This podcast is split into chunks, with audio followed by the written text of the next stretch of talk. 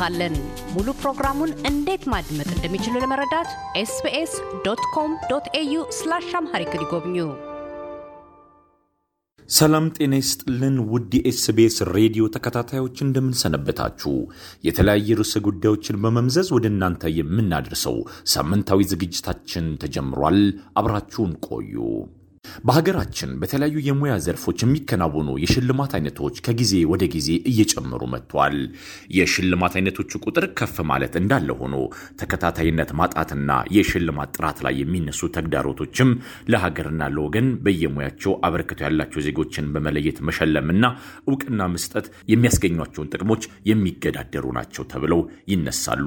የሰራ መከበሩ መወደሱና መታወሱ ለሙያተኞች ቀጣይ የስራ መነቃቃትና ሌሎችም በየተሰማ ሩበት የሥራ መስክ የተሻለ ውጤታማነት እንዲኖራቸው የማድረግን አቅም ከፍ ያደርጋል።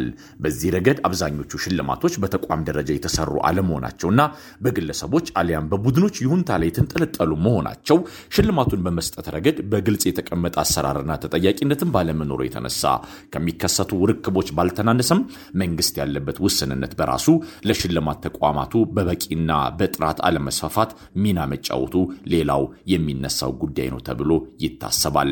በዚህ በኩል ያለምንም መቆራረጥና የሽልማት ጥራት ደረጃ በተለያዩ ሙያ ውስጥ ያሉና የተለየ አበርክቶ ያላቸው ባለሙያዎችን በመሸለም ሰባት ዓመታትን ያስቆጠረው የአርያ ሰው ሽልማት ተጠቃሹ ነው። በዲያቆን ፍሬው ሰይፉ ሀሳብ ጠንሳሽነትና ተግባሪነት በሰሜን አሜሪካን የተጀመረው የአርያ ሰው ሽልማት አሁን አድማሱን አስፍቶ በአዲስ አበባና በክልል ከተሞች ጭምር ለመካሄድ በቅቷል። አርያዎችን እንሸልማለን እንጂ አናወዳድርም በሚል እሳቤ ውስጥ የተጀመረው የአርያ ሰው ሽልማት ዘንድሮ ለሰባተኛ ጊዜ ሲካሄድ በባህር ዳር በአርባ ምንጭና በአዲስ አበባ ከተሞች ተከናውኖ የተመረጡ አርያዎችን በክብር ሸልሟል።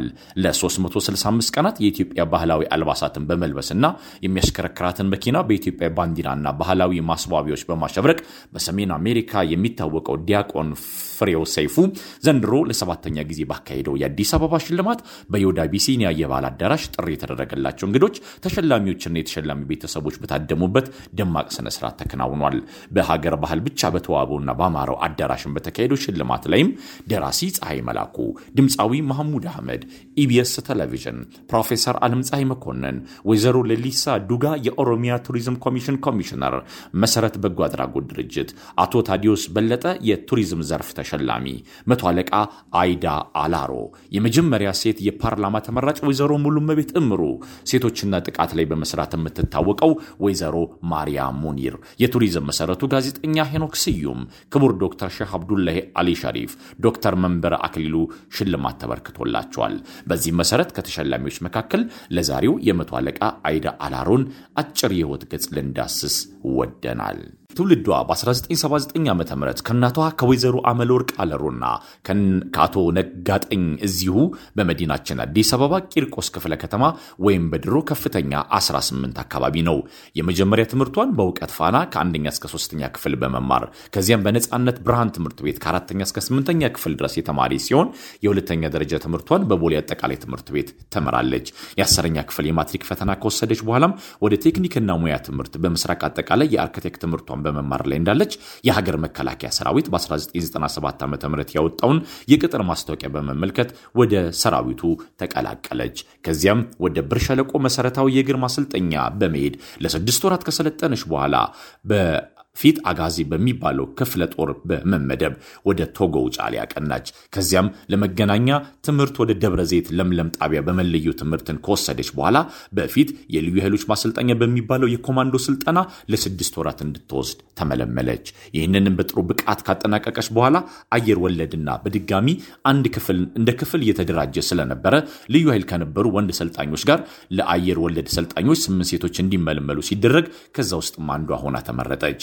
የአየር ወለድ የመሬት ልምምድ ካጠናቀቀች በኋላ ደብረ ዘይት በሚገኘው የአየር ወለድ ማሰልጠኛ ትምህርት ቤት በማቅናት አምስት ጊዜያቶችን ከአንቶኖቭ 12 ጊዜያቶችን ደግሞ በልዩ ልዩ አውሮፕላኖች ላይ ፓራሹትን በመዘለል የደረት ክንፍ ወይም wing ወሰደች። ከዚያም እዛው ደብረ ዘይት የአየር ወለድ አሰልጣኝነት ስልጠና ከወሰደች በኋላ አሰልጣኝ በመሆን ተመደበች። በተለያዩ ጊዜያትን በመዝለል የዘላይ ቁጥሯን እየጨመረች በመሄድና የዘላይ ብዛቷንም ከፍ እያደረገች በ2009 ዓ ም ሁርሶ በሚገኘው የመኮንንነት ስልጠና በመውሰድ በወቅቱ ከነበሩት ብዛት ያላቸው ሰልጣኞች መካከል በአንደኝነት በማጠናቀቅ ከሌተናል ጀነራል ሰዓረ መኮንን ማዕረጓን ተቀብላለች። ከረጅም ዓመታት የውትድርና ቆይታ በኋላም በነበረው የአሰራር ብልሹነት ምክንያት ከሰራዊቱ በመውጣት በእስር የቆየ ሲሆን ከተለያዩ የእስር ቤትም ቆይታዋ በኋላም በለውጡ ምክንያት ለእስረኞች በተደረገው ምህረት ምክንያት ከእስር ለመውጣት ችላለች። ከዚያም ጥቅምት 24 በመከላከያ ላይ በተደረገው ድንገተኛ ጥቃት በተደረገው ጥሪ መሰረት የኢትዮጵያዊነት ጊዜ ነው በማለት ተቋሙ ለውጥ እንደሚኖረው ተስፋ በማድረግ ዳግመኛ ወደምትወደውና ወደምታከብረው አየር ወለድ ክፍሏ ተመልሳ ወደ ቀድሞ የማሰልጠን ሙያ በመቀላቀል በአየር ወለድ የደረት wing ሶስት ደረጃዎች ለ36 ጊዜያት በመዝለልም ጭምር የ star wing ደረጃ ላይ ለመድረስ ችላለች። በአሁኑ ወቅትም የኮማንዶና አየር ወለድ ኃይልን በማሰልጠን ትገኛለች። ይህንንም ለሀገሯ ክብር ከፍ ማለት ላሳየችው ታማኝነትና ለሴቶች እህቶቻችን የይቻላል መንፈስን በማጋባት አርያነቷ የአድዋ የታሪክና የባህል ህብረት ለሰባተኛ ጊዜ እያደረገ የሚገኘው የአርያ ሰው ሽልማትን በመጀመሪያዎቹ ዘርፍ በክብር ሽልማት አበርክቶላታል። አድማጮቻችን ለዛሬ ብለን ያሰናዳ ነውና የሰባተኛው ዙር የአርያ ሰው ሽልማት ላይ ትኩረት አድርገን እንደዚሁም ደግሞ የህይወት ገጽን ዳሰን እዚህ ላይ አብቅተናል።